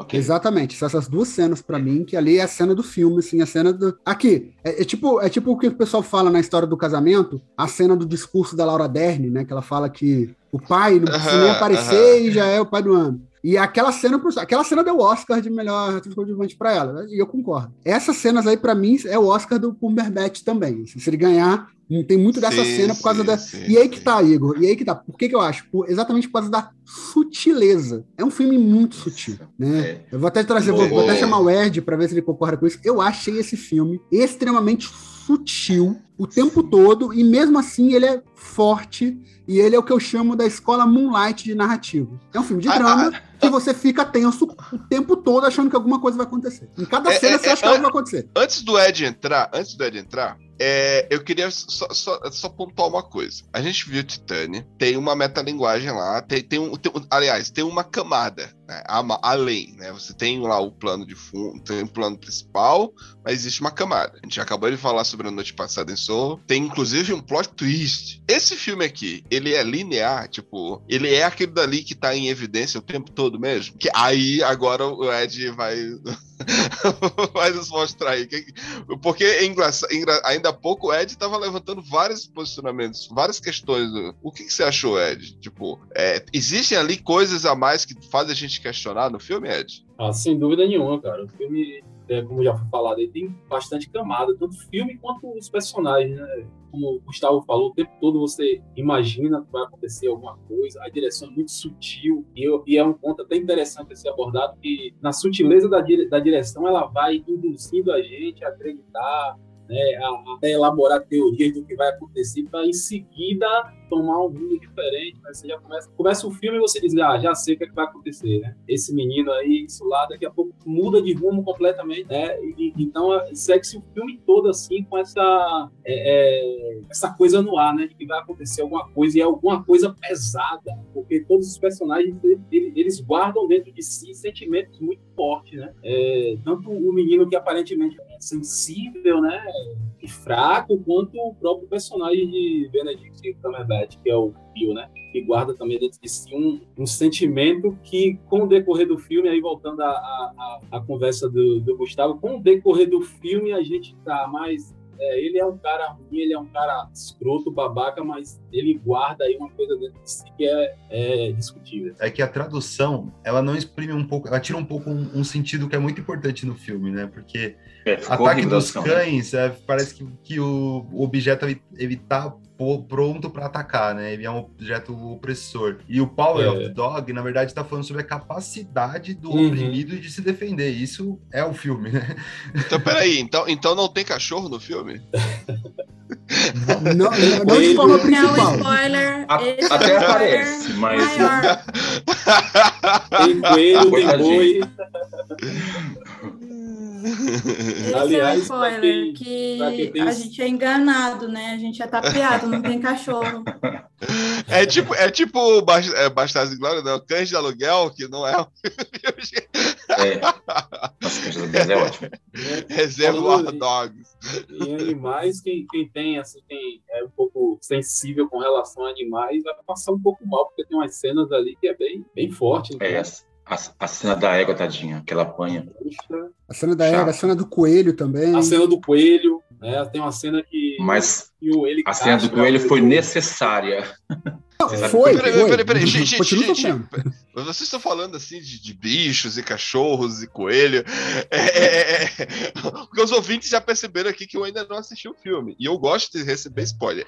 Mas é, vamos lá. É um western de verdade mesmo? Você vê? É um, um filme de western? Não é um filme de western? Hum, E aí joga pro drama? Não é isso? Porque dá- pela fotografia dá pra entender que é isso. Em que, em que ano se passa o filme? 1925. 1925. 1925. Entendi. O plano aberto da fotografia parece que vai ser bem western, mas ele dá uma. uma, assim, uma- Ah, posso falar uma coisa sobre Pode, fotografia? pode. é. Claro. Eu achei a fotografia desse filme impecável. Não, é que mesmo. assim, eu acho, é, ao mesmo tempo que ela é contemplativa, e aí ela foca bastante em planos e detalhes, tem bastante. Eu acho que, na minha interpretação, ela focou bastante nesses planos pra gente mesmo já, olha, presta atenção nos detalhes. Não só do que eu tô não só do que eu estou mostrando, entendeu? Eu achei muito legal isso. É que o André falou do plano aberto e é uma das coisas que eu queria falar também, porque o plano aberto, normalmente no cinema, ele serve para ambientação, né, para você mostrar onde o personagem está. Só que ela usa o plano aberto aqui muito para mostrar o quanto aqueles personagens estão isolados, estão sozinhos o tempo todo, né, muito sozinhos, muito solitários. E isso é muito importante. Aliás, esse é um filme que tem a linguagem cinematográfica muito forte, né? A semiótica dele é muito Sim. forte, muitas camadas com tudo que ela tá colocando, nada é gratuito ali, né? E uma Entendi. coisa também que aí, cara, pode ser viagem minha, mas eu interpretei que a capa é justamente os dois a cavalo, lados a lados, um de preto, um de branco, quase como espelhos um do outro. E eles são muito espelhos um do outro, o personagem do Phil e o Total. do, do Colby. E é exatamente isso, porque o que um tenta esconder, o outro guarda, e o que o outro expõe é o que o outro. Tipo, um- o, o Phil é, um, é um, um- um personagem super duro, mas que ele é muito sensível por dentro. Isso. E o é. personagem do menino é justamente o oposto. E eles são o oposto um do outro, e tá justamente o oposto na capa. Um todo de branco, outro todo de preto, mas lado a lado como quase espelhos. Então, pô, essa diretora é foda, né? velho? No visual também, né? Eu acho muito interessante e ajudou muito na, na, na fotografia que o Michele falou, que é belíssima. Essa discrepância de, de visual, né? Colocar o, o, o Peter todo engomadinho, todo bonitinho, todo sensível, né? Com aquele sapatinho branco no meio daquela coisa toda suja do campo. Eu sou do campo, eu sei como é que é. O filme, e o filme retrata muito bem isso. O cara é todo sujo, o cara tá suado, e ele todo bonitinho. Tem, tem uma cena que ele vai, ele, ele deita na terra e sai meio que se rastejando, que é o momento que ele, ele descobre lá o, as revistas. E, e- e ele todo bonitinho, você pensa, cara, que coisa, coisa linda, é, esse contraste, né? De sujeira, de coisa selvagem com uma coisa mais sutil e delicada. Isso é- eu achei também muito bonito no filme. E Carlos, É, agora vamos lá, André. eu- é isso que eu, te- eu ia te chamar agora, André. Me diz. você que que ainda tu- não assistiu, tem um elemento que você adora, que eu já vi você falando em vários podcasts, a gente já fez já juntos vários que você falou, que chama Armas de Chekhov, cara. A arma de Chekhov nesse filme é o que finaliza o filme. Você vai ficar louco, é, é muito Vai, bom. vai, cara. Vai mostrando, vai mostrando, e É, aí a gente é, vai... é, você, vai, você vai entender quando você assistir, né? Eu não vou jogar aqui até porque, né? Mas é Ah, muito que legal. legal, que legal, Mas que legal. Quando é bem feito, né? Quando é bem Mas feito, é bem né? feito. Mas é bem feito. Você vai ver que é bem feito. É muito bem feito. Eu, é, falando da direção, Igor, que você falou da, da Jenny Kemp, porque eu, não conhe- eu também só conheci o piano dela, não, não conhecia muita coisa dela. Mas, cara, ela me ganhou, porque depois desse filme, a sutileza e o tempo todo que eu vejo no filme, a sensação que eu tenho é que ela está dominando o set, assim, com câmera, com fotografia, com texto, né? O texto, ele, é- ele é muito devagar, assim, é um take o texto, aí vem as cenas, aí vem as câmeras deixando o rosto das pessoas, dos personagens escuro, e aí vem o texto. Então, assim, é muito bem construído. A impressão que eu tenho é que ela tá com todo mundo, assim, tipo, ó, faz isso, faz isso, faz aquilo. Então, assim, achei ela fantástica, né? Esse filme, esse filme me ganhou para ela. Depois disso, eu vou atrás dela um pouco mais, porque realmente ela, a impressão que eu tenho é essa, que, é que ela tá no controle o tempo todo e começa bem, termina super bem numa crescente. Então, eu gostei muito, né? Eu acho, eu acho que vai dar rode- roteiro adaptado no Oscar, eu acho. E o André, também eu acho que o como ela trabalha bem os seus personagens, né? Você até citou uma cena, que era uma, uma cena que eu ia falar o pós dela, né? Que é a do George falando essa frase pra, pra É esposa lindo, no casamento, lindo, como é bom não estar sozinho. Mas o que é não estar sozinho pra ele? É estar casado, porque ele some no filme e deixa a mulher dele sozinha o tempo inteiro. Então o filme é Então. novidade o tempo todo, né? É. Isso que eu acho muito bom. Eu gostei muito dele no começo, fiquei apaixonado. Depois ele foi sumindo e foi dando esses. esses né, dava a impressão que ele casou só por, né, por status, por, por ter que casar, porque né, tinha que manter uma. Enfim, então. E ainda falando do trabalho de direção, né? Eu gostaria de destacar uma cena que foi a cena que me mexeu mais comigo, né? Essa questão de sensações, de você sentir alguma coisa. Claro que a gente sente o filme todo, mas essa, eu até, inclusive, eu comentei na hora que eu estava assistindo o filme, eu nem, eu nem costumo fazer isso. Eu fui lá no grupo e disse, gente, que cena é essa, velho? Eu tô assistindo aqui, porque a maioria já tinha assistido, que é a cena do, do, do jantar com o governador, né? E a Jenny, ela, ela, ela cria um clímax todo para aquele, aquele desfecho. Aquilo foi fantástico, porque o jantar ele é muito constrangedor para quem está ali para os personagens e para o espectador. Nossa, eu fiquei, fiquei constrangido com tudo, cada situação após outra que ia acontecendo até culminar ali, né, no piano, né? A gente fala no piano, né, do filme dela, o piano, e nesse filme tem piano também. E é uma cena bem emblemática, eu acho. Que ela tenta tocar, ela não consegue, e daqui a pouco dá um corte e tá todo mundo olhando para ela, assim, todo mundo com os olhos fitados para ela. Então é, é, um easter... mais o constrangimento ainda, cara. É um assim, easter egg aí do, do, do, piano, tem um, um easter egg aí. ou, ou, ou, ou, ou, como diria a, a, a, linguagem moderna, é um fanservice. É. Não, só para pegar a ponto que o Ed falou, é o seguinte, para mim, essa cena que você falou, Ed, ela é perfeita para demonstrar o que eu falo, o que eu brinco, né? Que é a escola Moonlight de narrativa. Aí cabe aqui um, um parênteses que, que eu tô falando isso. Porque Moonlight, para mim, é o filme que mais tem esse efeito. Como eu falei, eu sou um cara que gosta muito de filme de terror. Então eu tô até acostumado a ficar meio tenso durante os filmes. Eu não tô acostumado isso, muito isso com drama. E eu vi você é. mencionando isso, é a associação de Moonlight com esse filme. É, é agora. É Moonlight é, é, um filme que eu assisti. eu gostei de Moonlight. Eu achei merecido ter ganhado o Oscar, tá? Mas é um filme que eu assisti que eu ficava o filme inteiro, o filme inteiro, não tô de sacanagem, tenso, olhando pra tela e falar: tá, alguma merda vai acontecer agora. Alguma merda vai acontecer. Aí mudava de cena, acontecia nada, mudava de cena, vai acontecer uma merda agora. Mudava de cena, e não aconteceu nada. Moonlight, de fato, não acontece nenhuma grande merda até o final do filme. Né, nem no final, mas aí é outra história. Agora, o esse filme. Eu, eu faz tenho a mesma coisa. com Moonlight. É. Não, tem, tem. Mas esse filme, para mim, ele faz a mesma coisa. Até que acontece tudo mais. Só que a construção dele, a construção narrativa de fato, e aí toda a construção de cena e fotográfica, né? Toda a construção de linguagem visual, ela é feita para te deixar tenso e desconfortável em vários momentos, sendo um filme de drama. E essa cena do jantar, para mim, demonstra isso muito bem. Porque eu fico pensando, Tá, ela não tá querendo tocar, mas ela tá sendo forçada a tocar. Tá, ela não tá querendo falar sobre isso, mas o marido tá forçando a falar sobre isso. Beleza. É. Aí vai passando, vai passando, aí tá, aí dá aquela arrefecida porque não aconteceu nada muito grande. Aí, de repente, chega o Phil, o personagem do, do Benedict Cumberbatch. Você volta, puta que pariu, agora vai acontecer alguma merda. E, né, e, vai, e vai indo, vai indo. Mas agora, essa não alivia, o diretor não alivia nesse momento aí acontece também é, é, algo constrangedor. Na verdade, o ele é um cara bem perturbado das ideias, né? Como a gente fala aqui na Bahia. Quando ela tá praticando, porque ela sabia que ia chegar esse momento, né? Que Jorge ia pedir pra ela tocar. E ela pratica o tempo todo, o tempo todo. E o e, e Fio lá em cima, lá no banjo, toca perfeitamente quando ela tá errando o tempo todo. E quando ele entra no, no jantar que ela não conseguiu, ela tá.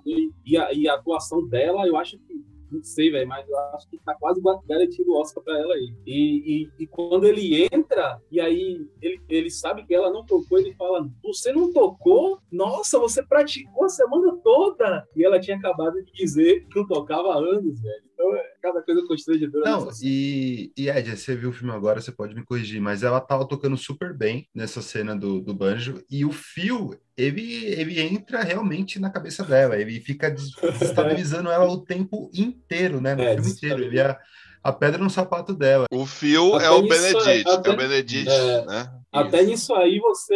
Aí já é uma outra expectativa que você cria, tá? O filme vai, vai ser desenvolvido em cima aí dessa, desse atrito dos dois aí. Mas aí já vem outra coisa, muita camada. O filme realmente tem muita coisa a ser discutida. Mas, mas, mas esse lance, esse lance de, de pressão psicológica, cara, isso aí é, é, muito, é muito, é muito latente isso, isso é verdade, cara. Ó, eu vou dar um exemplo, vou dar um exemplo aqui. Eu jogo PlayStation. Eu, te, eu até um tempo atrás, eu não jogava, eu só sabia jogar o Play 1, Play 2. Eu não sabia jogar Xbox, Play 3, Play Play 4. Horrível, horrível, horrível. E eu só jogo futebol. E aí tinha um menino, a madrinha dos, meus filhos, o irmão da madrinha dos meus filhos, ele era, ele era foda, muito bom. Eu joguei, joguei com ele algumas vezes. E assim, o moleque era muito bom, muito bom mesmo. O cara era o melhor ali, tipo, do, do grupinho que nós estávamos jogando, né? O cara era muito bom. Só que ele tinha um psicológico fraco. E eu, pense, eu saquei isso. Então, no, no, dia que eu saquei que ele tinha um psicológico fraco, meu amigo, aí a gente foi enfrentar ele. E aí, cara, eu comecei a minar, né? Desestruturar ele psicologicamente. E ele perdeu.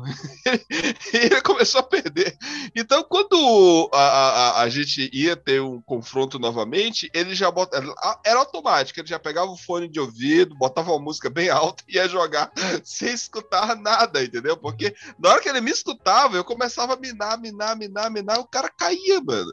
E esse negócio de, de, de trabalhar o psicológico da pessoa, desestruturar, né? Que, como vocês estão dizendo, o fio aí, a menina lá tocando super bem piano, o cara chegou lá e ela já deslizou, né? Caraca, mano. Quero assistir esse filme, mano. Eu também tô com vontade de assistir esse filme agora. Mas eu quero assistir no cinema. Eu não, eu não me recuso a assistir na Netflix.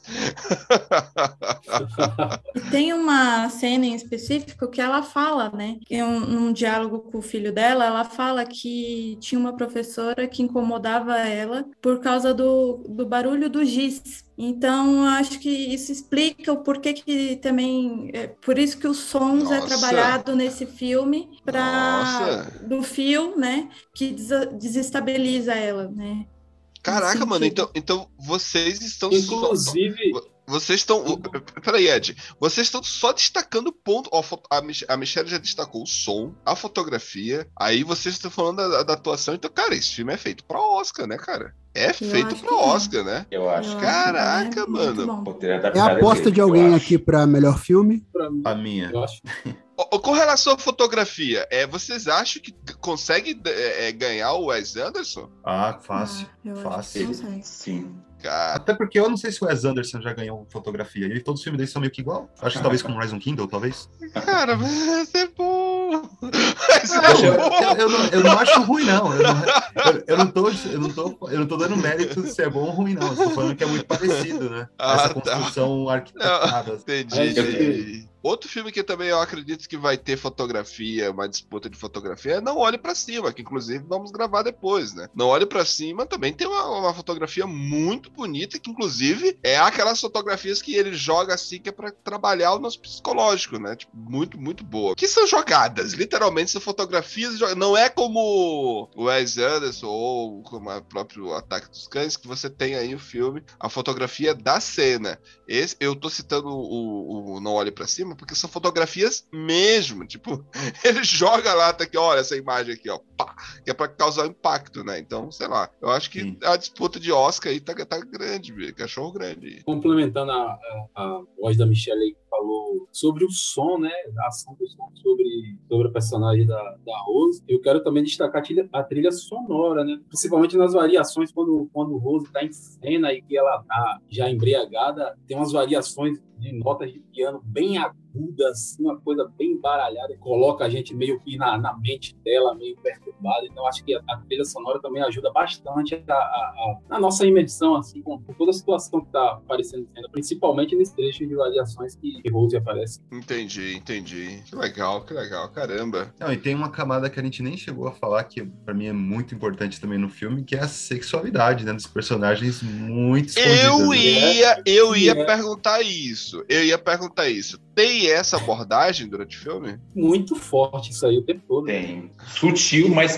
Mais incrível. exato. É sutil e forte. Não Mas sei de forma é, sutil, é- exato. Então, essa questão sexual, eu mesmo vi o tempo todo ela ali no filme. Aí a gente falou aí, ela é sutil e também é forte. É, eu acho que ela é forte da forma que ela é apresentada, primeiramente. Não sei se, se vocês tiveram essa, essa percepção. Minha primeira impressão foi que o filme seria um western de um cara homossexual sendo oprimido pelo pessoal ali, porque você já vê o personagem dele, aí você já julga pelo aspecto, pelo jeito dele, pelas coisas que ele trabalha fazendo flor e tudo mais. Cau- causa uma, uma- não vou dizer uma estranheza, mas é, diferente você ver, né? Aquele clima todo do western que a gente sabe que é, é um ambiente muito hostil, né? Principalmente se tratando desse assunto. E aí você vê um carinha ali, você vê que ele é todo frágil, ele é sensível, ele, ele gosta de coisas que ali naquela época ninguém gostava, ou pelo, menos não aparentava. Então a primeira, é, a primeira impressão que você tem é justamente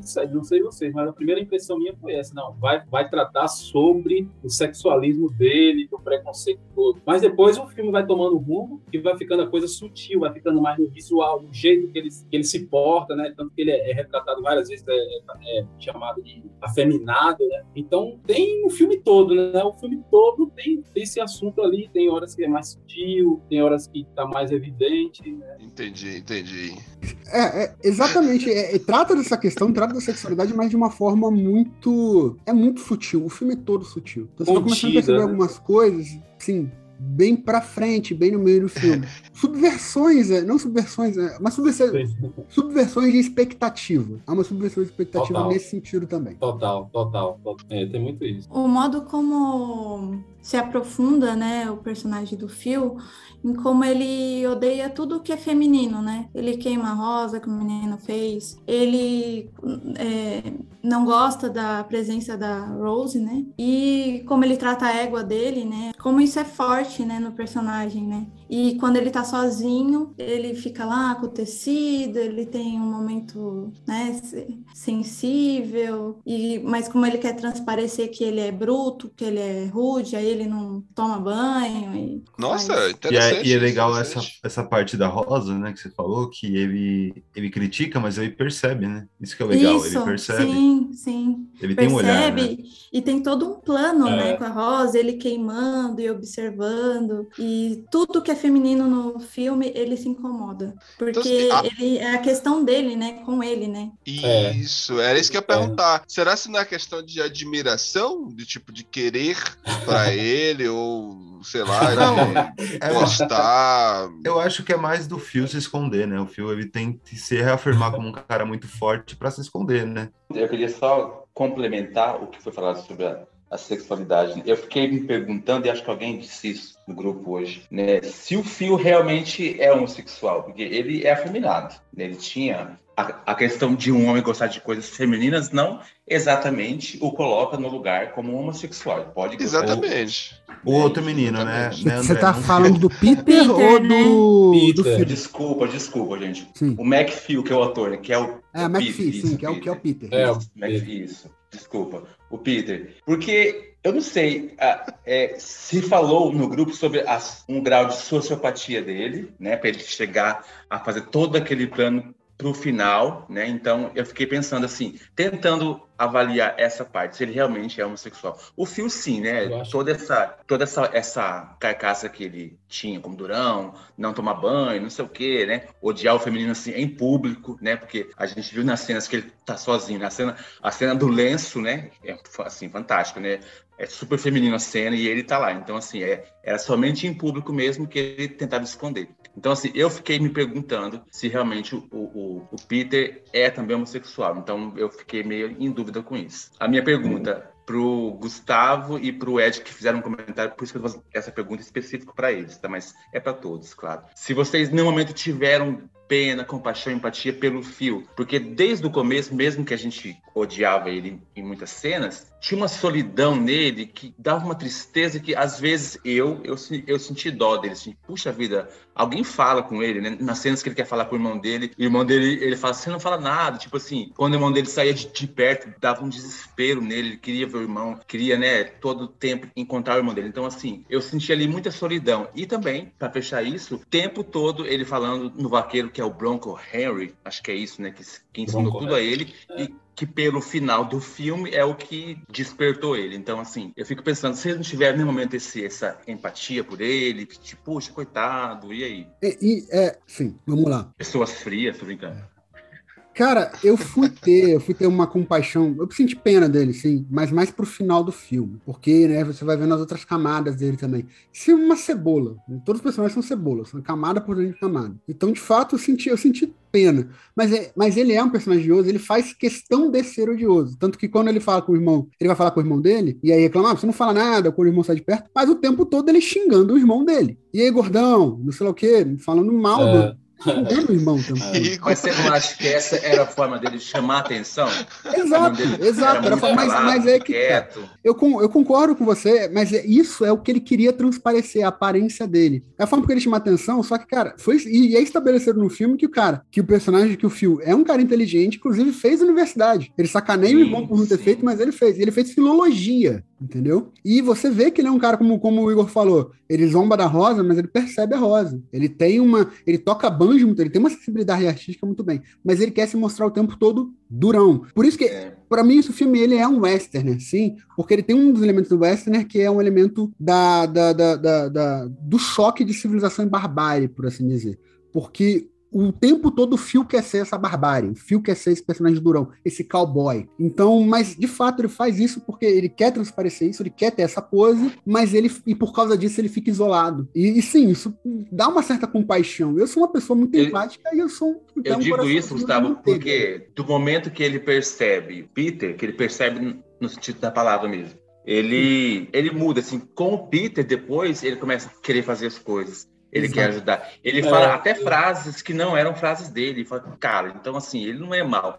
Obviamente, né? Ele queria mostrar isso para, enfim. Mas assim, É. eu fiquei pensando. E como ele cai no plano do Peter, aí eu começo a ficar com raiva do Peter. Porque eu falo, não raiva, né? Mas eu fico, cara, tipo assim, Mas eu são- acho que. Assim, Todos é, eles ali têm questões não resolvidas. Alcoólatra, o menino com o seu complexo, alguma coisa, o Phil com a sua sexualidade, né? O, o George com o seu falso moralismo. Então, en- enfim, tem muita coisa, né? Então, é, eu acho que de, de primeira, assim, ele pode até ter criado, assim, uma antipatia com o espectador, mas, é, como vocês falaram, né, quando você, quando você entende ele não é aquilo, ele só tá fingindo, é, escondendo o que realmente ele é, que ele é uma pessoa boa, é um cara sensível, né, mas, infelizmente, por alguma coisa que aconteceu, é, deixou ele daquele jeito, ele quer esconder alguma coisa, e aí você compreende isso, você, de certa forma, até pô, fica do lado dele, né, em algum, em algum momento, né?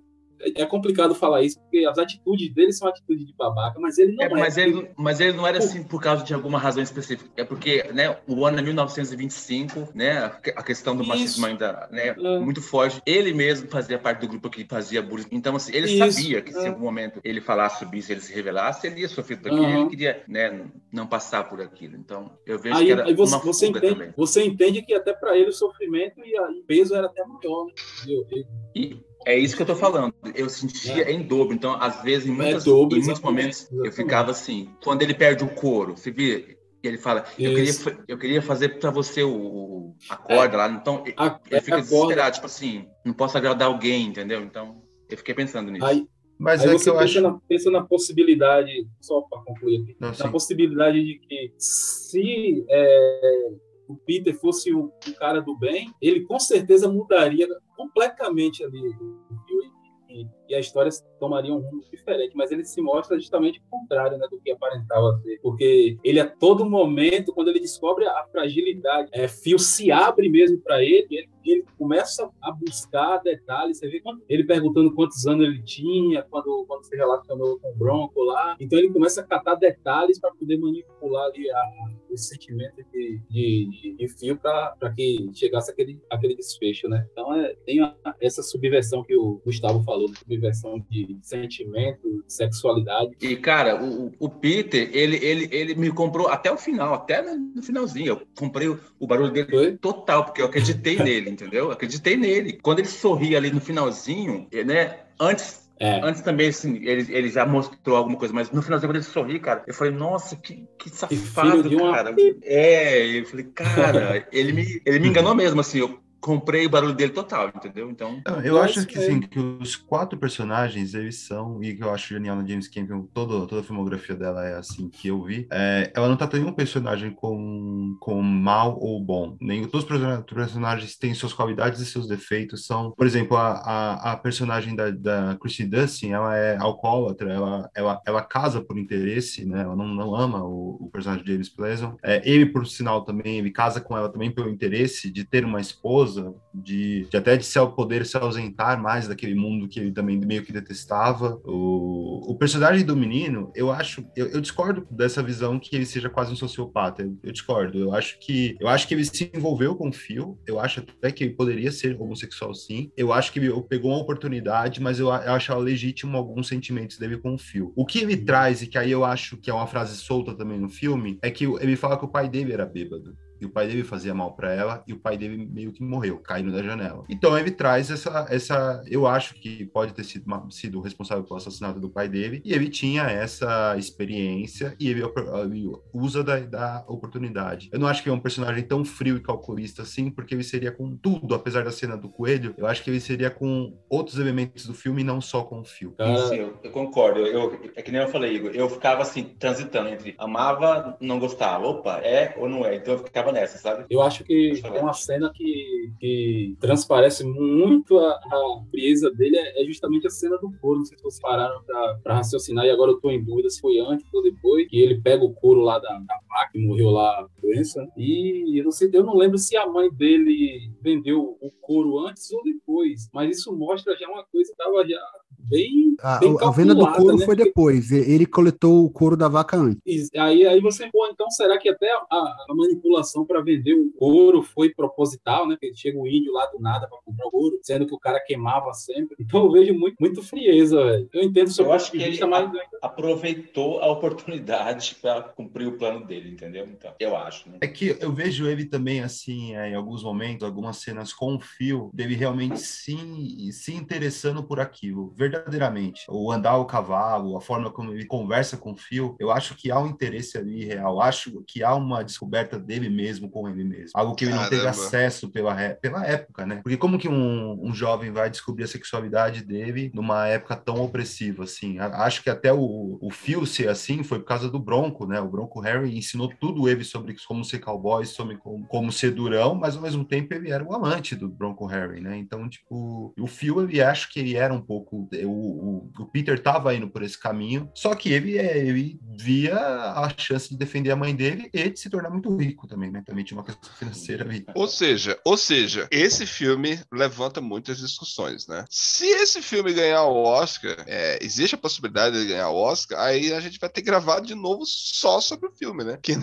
como fizemos ano passado, né? Ano passado fizemos uma edição semelhante, né? Aí é, o Igor falou muito lá sobre o Nomadland. Aí depois a gente fo- ganhou o Oscar e voltamos a gravar sobre o Nomadland. Foi o caso aqui, a gente vai ter que voltar e aí com mais abordagens aí, mais profundas. Gostei, cara, gostei. É, é, a- a- pra fechar aqui, eu pergunto pra vocês, quantas torres do oráculo vocês dão aí pra Ataque dos Cães? Gustavo? Cara, eu, eu acho que esse filme é um digno, de Oscar e eu acho que ele, tipo assim, eu não vi todos ainda, tem que ver Belfast outros que estão bem cotados aí, mas eu acho que ele merece. Ele é muito bom, ele é muito sutil, eu gosto quando o filme é sutil. Ele é um filme que você tem que assistir, talvez reassistir, se você aguentar a atenção Sim. toda de novo. Ele é um filme que você vai ter que parar um tempo, vai ter que digerir, você vai ter que compreender o que você tá vendo. Não vai ser rápido. E, cara, eu não acredito que eu vou fazer isso, porque eu falei, pra mim, Sorro foi um dos melhores filmes do ano. Eu, eu sou o cara, eu não, eu não gosto muito de drama, drama não está entre as minhas. Eu gosto de filme bom. Caramba, quando o drama é sério? bom. Eu gosto, é, drama não está entre os meus estilos favoritos. É porque, apesar. E aí que tá, apesar de eu gostar de filmes de terror, eu sou um cara que gosta de final feliz. E não é o que Então, tem nesse filme. Spielberg- Então, bem, assim, Spielberg- tem, mas não tem. É um final bem agridoce. Spielberg no talo. Por aí. Eu não sou tão fã. Cara, mas esse, esse merece 4,5 torres, sim. Tá ali. Merece, merece, merece. 4.5, beleza. Ô, ô, Igor, quantas torres do oráculo você dá aí pra. É só completando aquilo que eu tinha falado, que o Phil morre fazendo algo que ele gosta e de uma maneira muito, muito limpa. Eu acho que o sociopata talvez não teria essa compaixão, né? Não sei.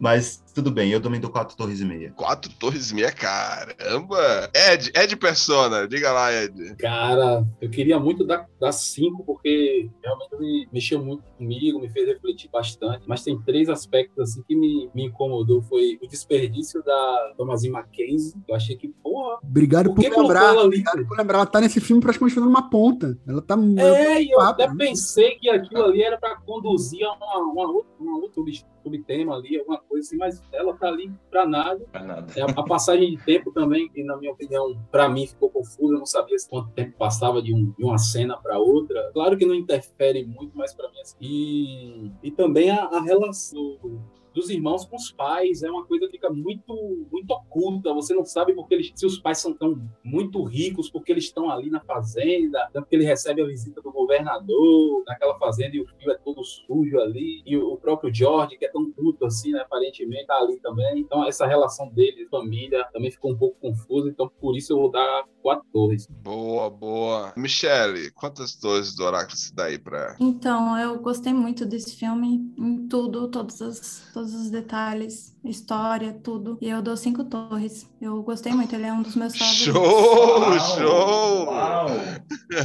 e agora o André. Faz tempo que eu não escuto isso. Parabéns, Michele. Bem, é, pra mim é um filme quase perfeito, quase perfeito, né? Ele tem Eita, muito, provavelmente. Ixi, Carlos, não começa. São muitas discussões, né? Como a gente falou aqui, só para resumir, eh, são todos os personagens, pelo menos os protagonistas, têm, têm questões a serem resolvidas. E essa é a minha crítica em relação ao personagem do George e da, e da Rose. Eu acho que não foi resolvido. O filme terminou e não resolveu a questão deles, né? A do Phil resolveu porque apresentou quem ele é, então a gente já sabia o que estava acontecendo. A do, do Peter também, mas a, a da Rose e a do George, principalmente, eu achei assim que eles teriam mais relevância no final. Então, por isso, só por isso, mas é um filme que eu gostei muito. Eu acho que vai dar melhor roteiro adaptado. Então, é quatro torres. Caramba!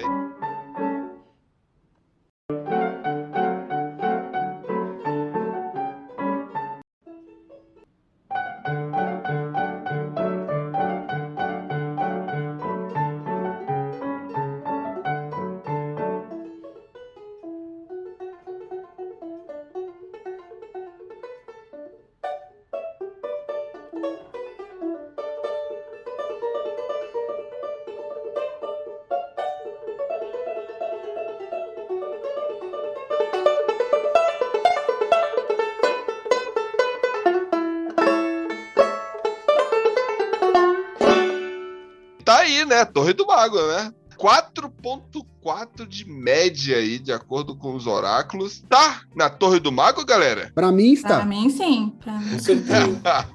Então temos aí o Pra segundo filme. O segundo filme aí na Torre do Mago aí. A- a- a- depois vamos atualizar a lista. O Igor tem todas as médias. Vamos fazer uma postagem com todos os filmes que já foram feitos. Tá na Torre do Mago. Então, fi- finalizamos aí com esses filmes aí que tá concorrendo ao Oscar, né? Alguns aí estão em alguns festivais. Três grandes filmes que nós vamos trabalhar, né? Assim, fechou pra vocês? Finalizamos aqui? Finalizamos. Média. Fechou. É, muito bom, muito bom. Bem-vindo de volta aí, o André. Obrigado, obrigado, galera. Valeu. Então é isso, meus queridos ouvintes. Valeu, até a próxima. Please lock me away and don't allow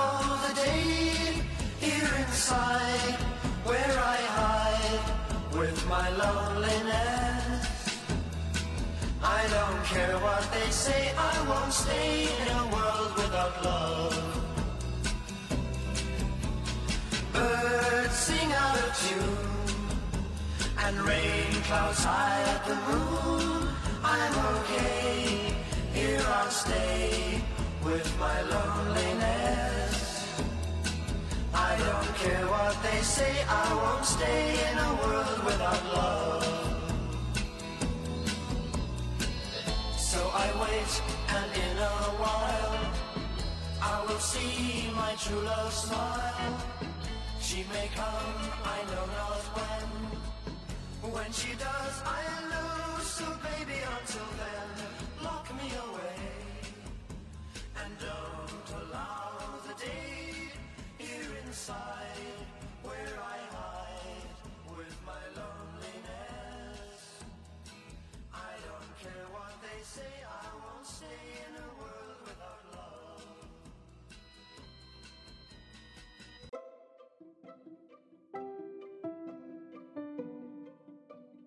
Esse podcast foi editado por Michele Daminello.